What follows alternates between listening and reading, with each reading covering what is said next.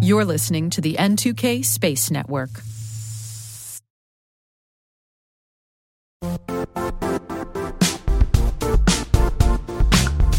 Don't struggle to align your organization's cybersecurity with business risk. Get the only solution that goes beyond reacting to threats with vulnerability and risk monitoring. You need the next evolution of MDR, and only Critical Start delivers it. Critical Start doesn't just monitor and respond to threats. They put you in control by detecting suspicious activities, quickly responding to contain threats, and identifying your most critical assets and protecting them against vulnerabilities and exposures. With continuous visibility, expert guidance, and measurable risk reduction, Critical Start has redefined what it means to manage cyber risk. Demonstrate provable security maturity to your leadership while positioning your program to achieve the greatest risk reduction per dollar spent. Stop fearing risk and start managing it with Critical Start. Visit criticalstart.com and request a demo today. That's criticalstart.com.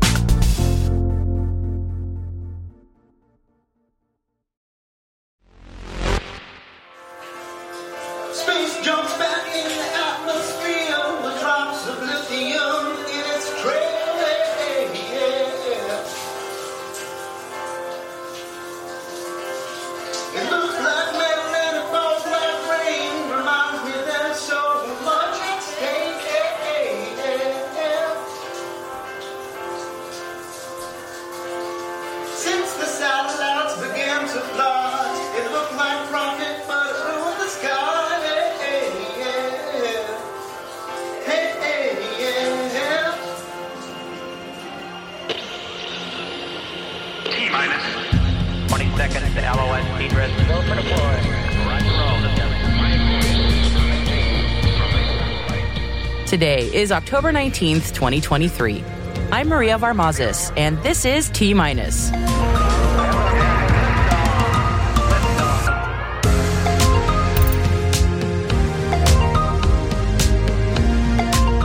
Space junk is polluting Earth's upper atmosphere.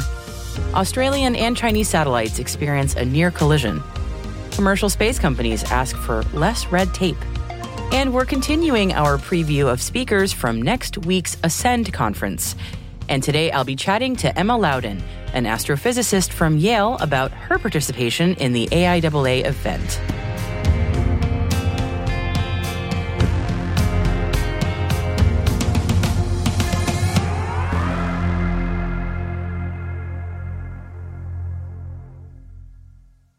On to today's intelligence briefing. At the top of the show, you were serenaded by the dulcet tones of our T minus executive producer and balladeer, Brandon Karpf.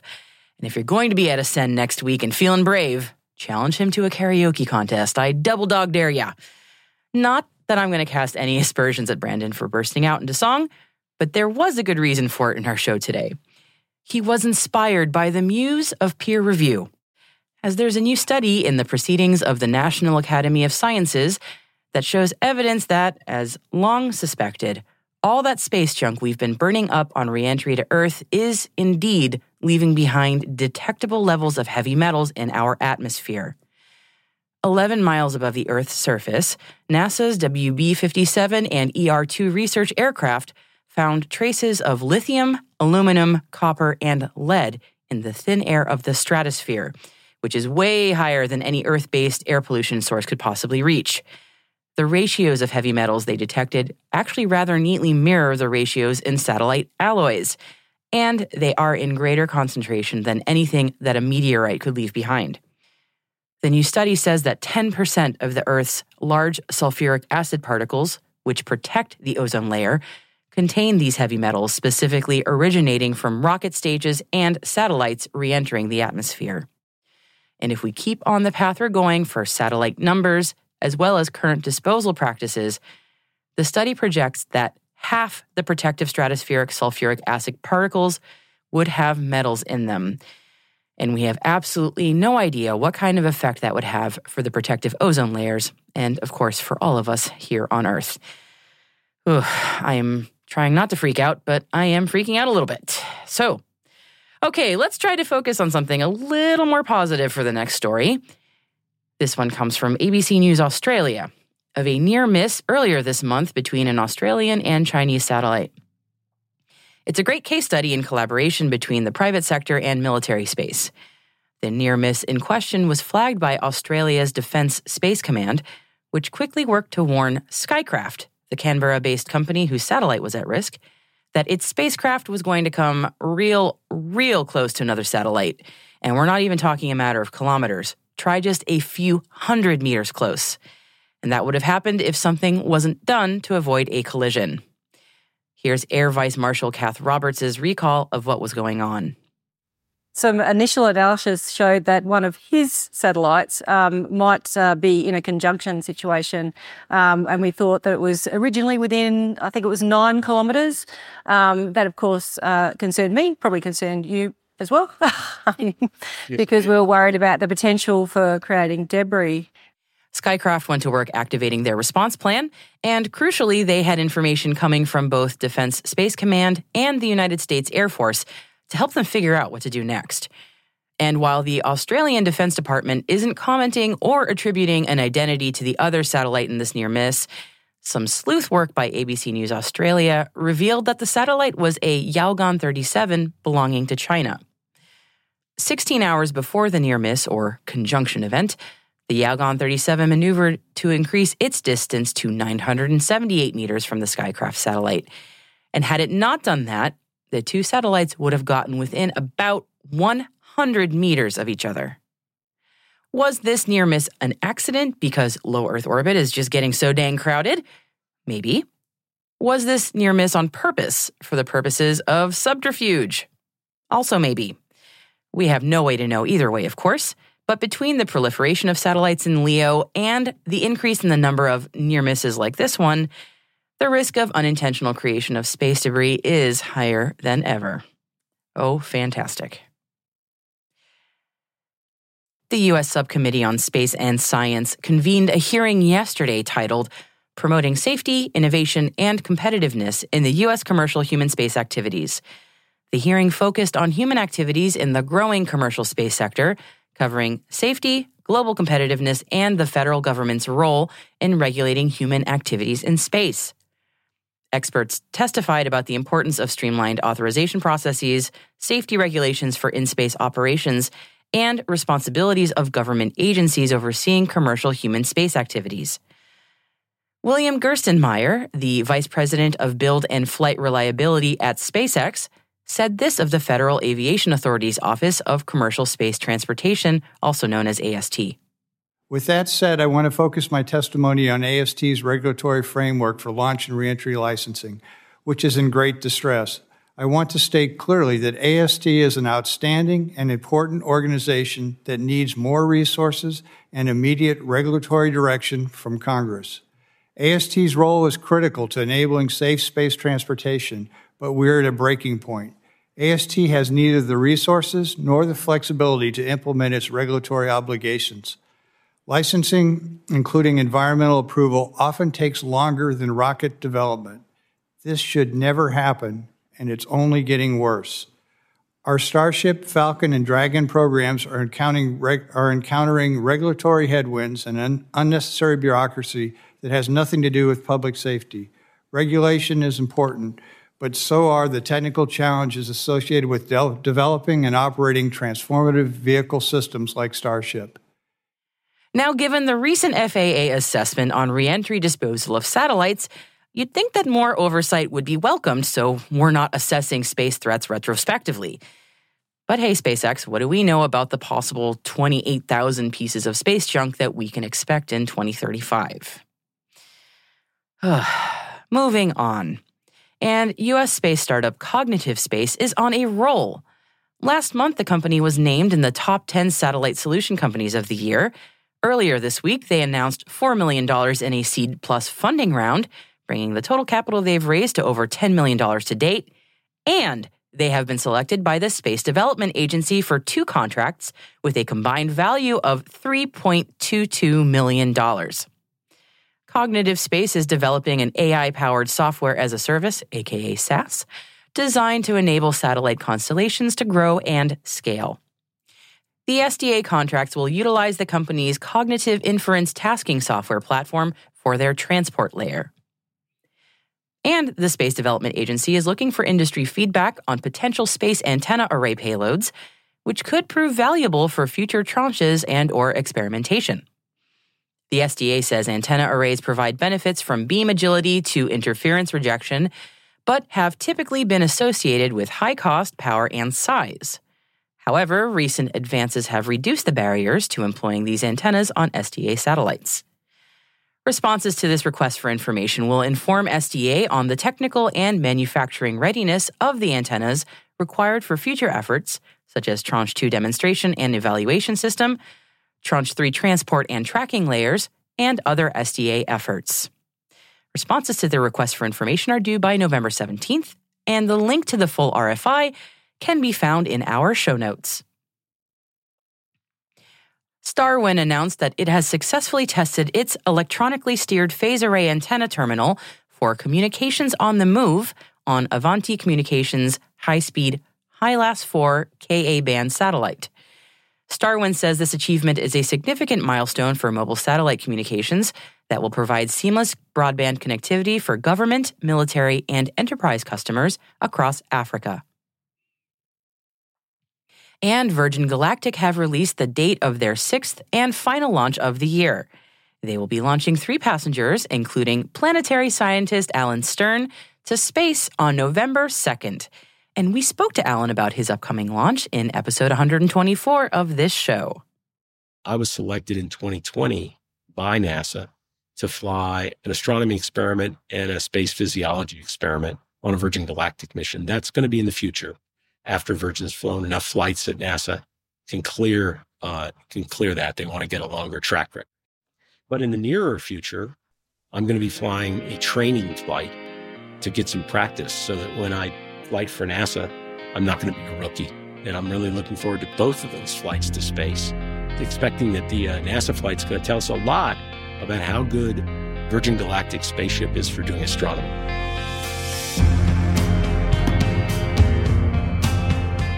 We've added a link to that full chat in our show notes, along with links to further reading on all the stories that we've mentioned today. We've also included an Axios piece on AI giving the growing space industry a boost. All these pieces and more can be found in the selected reading section and at space.n2k.com. Hey T minus crew, if your business is looking to grow your voice in the industry, expand the reach of your thought leadership, or recruit talent, T minus can help. We'd like to hear from you.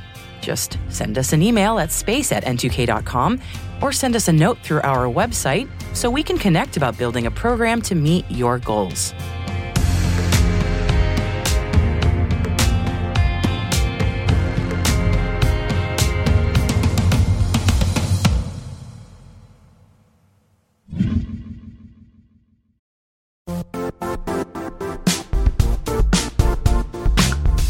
The IT world used to be simpler. You only had to secure and manage environments that you controlled. Then came new technologies and new ways to work. Now, employees, apps, and networks are everywhere. This means poor visibility, security gaps, and added risk. That's why Cloudflare created the first ever connectivity cloud. Visit cloudflare.com to protect your business everywhere you do business.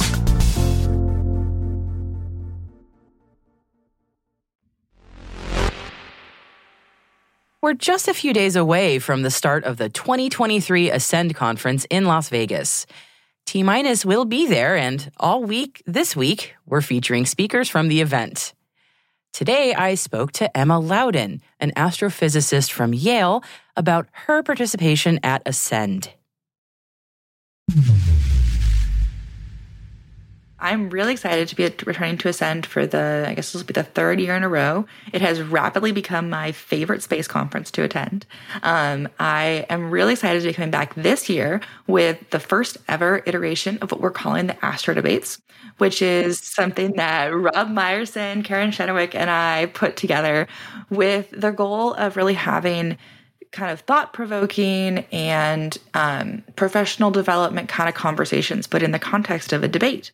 So we're really excited to be bringing this to Ascend this year. We're going to have uh, teams of participants who are going to be mixtures of industry professionals and young professionals who are going to be debating on a list of topics, which you'll get to hear more about on the first day of the conference. Oh, you can't spoil this little preview.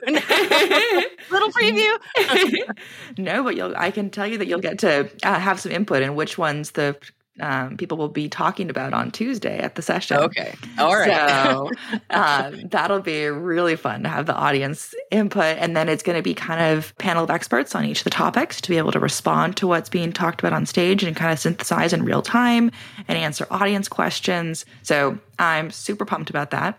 And then I'm also going to be on a panel on um, Wednesday morning, organized by the amazing um, Shawna Pandya, who's going to be talking about why are we like even interested in space right now, like why, but but why space?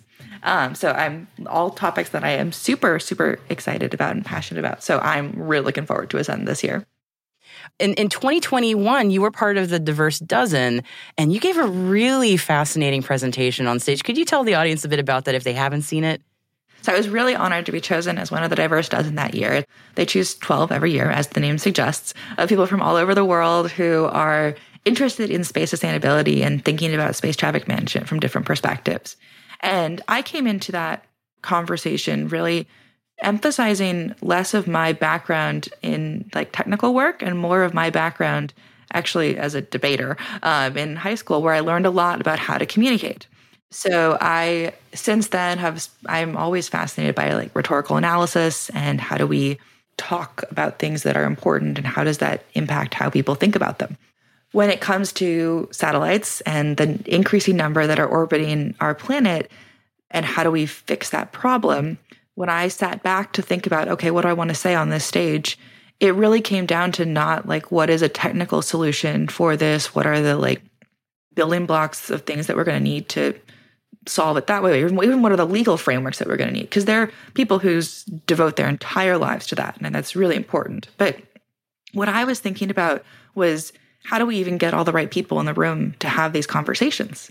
Like, why do we? How do we make people care? To me, that comes down to the story that we're telling about space and the story we're telling about space sustainability.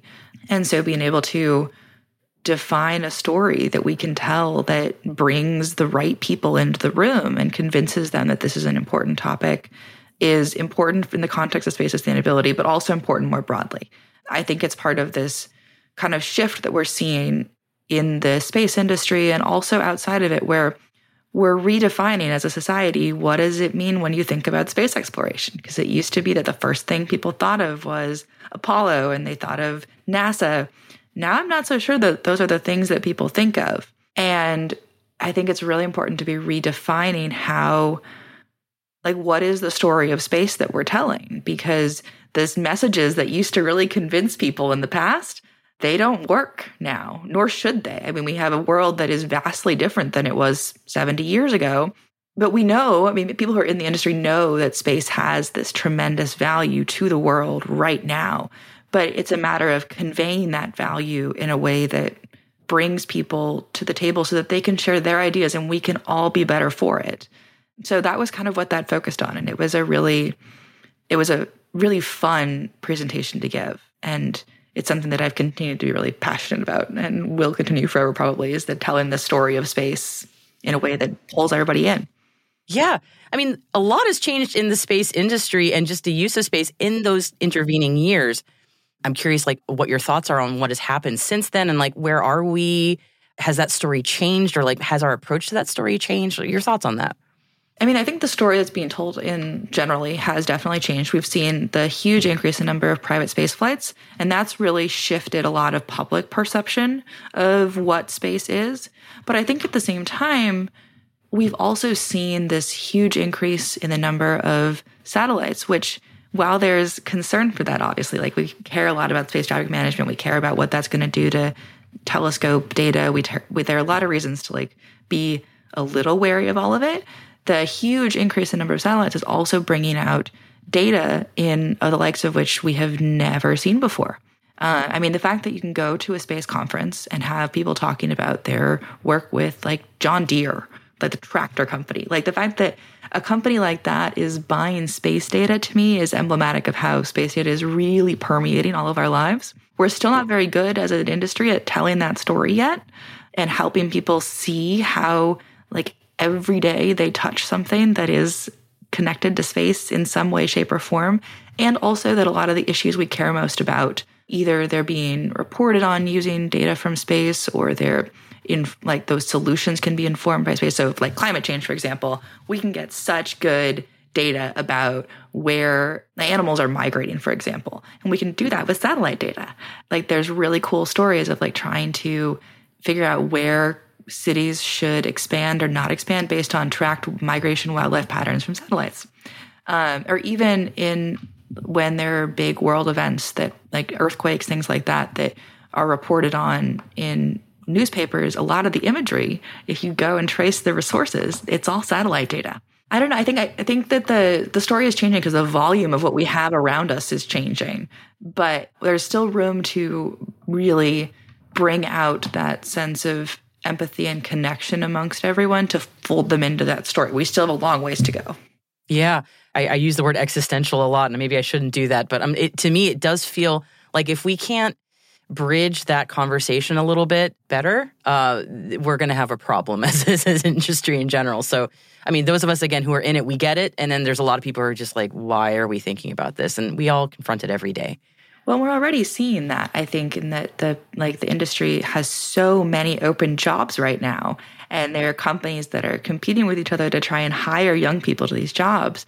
But then there are a lot of young people who are saying, why would I work in space? Like when I want to fight climate change, when I want to be part of humanitarian aid, when I want to be part of any one of a number of things and don't see themselves in the space industry. It ties back to this whole problem like, of like if you can't picture yourself in a role, then the chance of going and pursuing it is much lower. So being able to connect those dots as we tell this story and say, you want to work in climate change, go work for this company that is helping to collect data on a daily basis that informs like where people are going to need to move in like early disaster prevention. Or know like if you have people who know how to use and interpret satellite data in maybe the state department so that they can inform policy based on that. Like there's so many cool opportunities that are missed right now because of this story not being as widespread or as inclusive as it needs to be frankly for the 21st century um, you talk about the intersection of astrophysics as an astrophysicist yourself and the aerospace industry. So, can you talk to me a little bit about that? Because that is something I've had a few guests on the show who've talked about that who are astronomers, astrophysicists, and they've talked a little bit about like how satellites affect their work. And that's kind of been the most that we've talked about it. But I'd love for you to talk a little bit more about it if you could. Yeah. So I actually came upon that kind of distinction um, very early on when I was first dipping my toes into the space industry. Um, in 2018, I had the absolute privilege of being a Brooke Owens Fellow, and I got the chance to spend my summer in Washington, D.C. And while I was there, I was working for Bryce Tech. And as a part of that, I got to go to Capitol Hill and go to hearings, and I got to do work that really showed me this vast landscape of the space industry that I didn't really have an understanding of before. I was so excited. And I went back that fall to my department for undergrad and the astrophysics department. And I was talking about all these companies and all these things that were happening in space policy and just generally in the industry. And broadly speaking, I was met with, oh, I didn't know that was happening. Or, oh, what is that company? Or, oh, like, what is that even like something people are talking about? And as I like continued on, that's been like the critical insight in my journey is that the astrophysics world and the space industry world, while both doing things that look up at the night sky that are for space exploration, they don't really talk all that much except for like very specific hubs. That blows my mind a little bit. right? It yeah. blows my yeah. mind every time I say it. So I think about it mostly from the context of what are the people who are then missing out on these connections. Um, so the side of from satellites is really important to be talking about too. But from a people side, there are not enough jobs in academia for everybody who gets a PhD in astrophysics to go into academia, nor does everybody want to go into academia. But so, and then the pathways then are usually into either data science or finance or teaching at like a um, K 12 kind of level, all of which are very important jobs. But also, a lot of them then carry this shift in mindset where people have to go from working about something that is really passion driven. Like, you don't study astrophysics because you're like, I don't know, you don't like just stumble into it usually. Like, you really love the night sky and you love space. And so to not have a clear pathway for people to go from astrophysics into the space industry to me seems like you're missing out on a bunch of passionate and talented people who could be easily adaptable to various jobs in the industry. Because um, PhDs, well, as companies right now aren't necessarily doing astrophysics, they do need people who know how to handle large volumes of data. They need people who know how to think on their feet. They need people who are good at project management, all of which are skills that you're learning as a PhD student that's where a lot of my interest right now is in trying to help people see oh maybe i should go look for jobs here or like go into this industry go attend some of these conferences just kind of like explore it a little bit and see if it strikes your fancy because it'll work for some people some people won't but like it's a good way to maintain that passion and to build out a passionate workforce within the space industry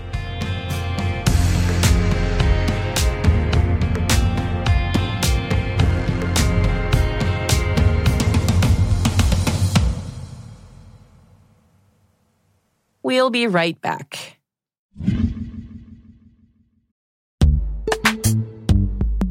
And now a word from our sponsor, Netskope. Netskope is a worldwide leader in SASE and zero trust. Its unified platform, Netskope One, provides optimized access and zero trust security for people, devices, and data anywhere they go helping customers reduce risk, accelerate performance, and get unrivaled visibility into any cloud, web, and private application activity. To learn more about how Netskope helps customers be ready for anything on their sassy journey, visit netskope.com.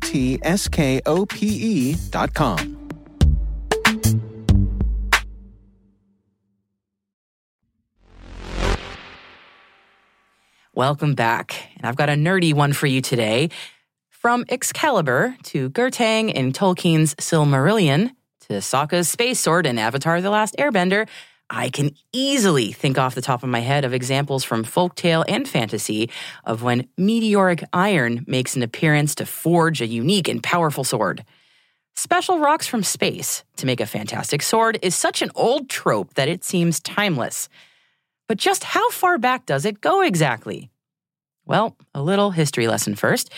The start of the broadly defined historical Metal Age known as the Iron Age, when many cultures around the world, from China and South Asia through to Egypt, Anatolia, and later Europe, figured out how to smelt and smith iron for tools and weapons, really depends on what culture you're looking at, but many historians roughly start the Iron Age between 1300 and 900 BC. But iron was used by cultures around the world well before that. And of interest to us right now is meteoric iron, as in iron that comes special delivery to Earth by meteor. And it has been found in use from cultures all over the world. In fact, the oldest identified iron object is 5,300 years old, found in Egypt, actually. Still, I should note that unlike the hero swords in many a fantasy tale, meteoric iron historically was, and still is, extremely rare and fragile so its use was relegated to ceremonial or ornamental use, famously in the meteoric iron dagger that was found in King Tutankhamun's tomb. But how timeless is the nature of meteoric iron? In other words, how long ago did people realize that meteoric iron actually had off planet origins? Well, this fascinating question was posed in a recent Smithsonian Magazine article, which quotes some new research from Egyptologist Victoria Almansa Villatoro. In studying hieroglyphic texts from a 4,400 year old pyramid, Almansa Villatoro found this text The king Unas seizes the sky and splits its iron. And the word for iron in both ancient Egyptian and also Sumerian, which was spoken 5,000 years ago in Mesopotamia, also contains the word or sign for sky. Almansa Villatoro believes that the two cultures came to the same discovery of meteoric iron's heavenly origin on their own, independently. And for the ancient Egyptians, anyway, they explained the connection in a ritual pyramid text, saying that the sky was an iron bowl made of water, with pieces falling to earth either as rain or as meteorites. The ancient Egyptians didn't know about the stellar origins of meteoric iron necessarily, but in their own way, they figured it out. To them, meteoric iron and the sky were inextricably linked.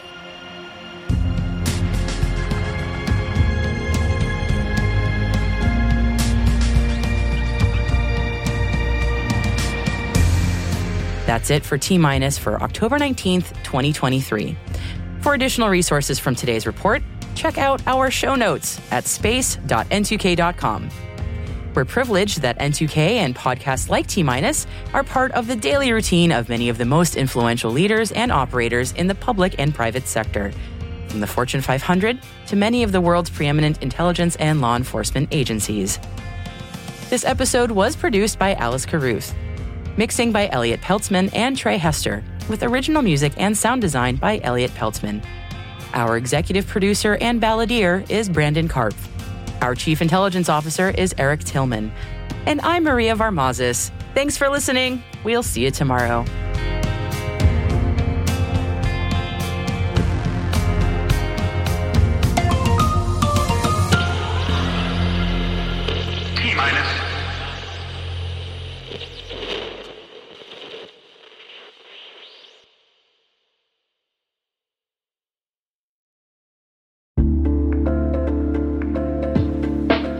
All, Rick here.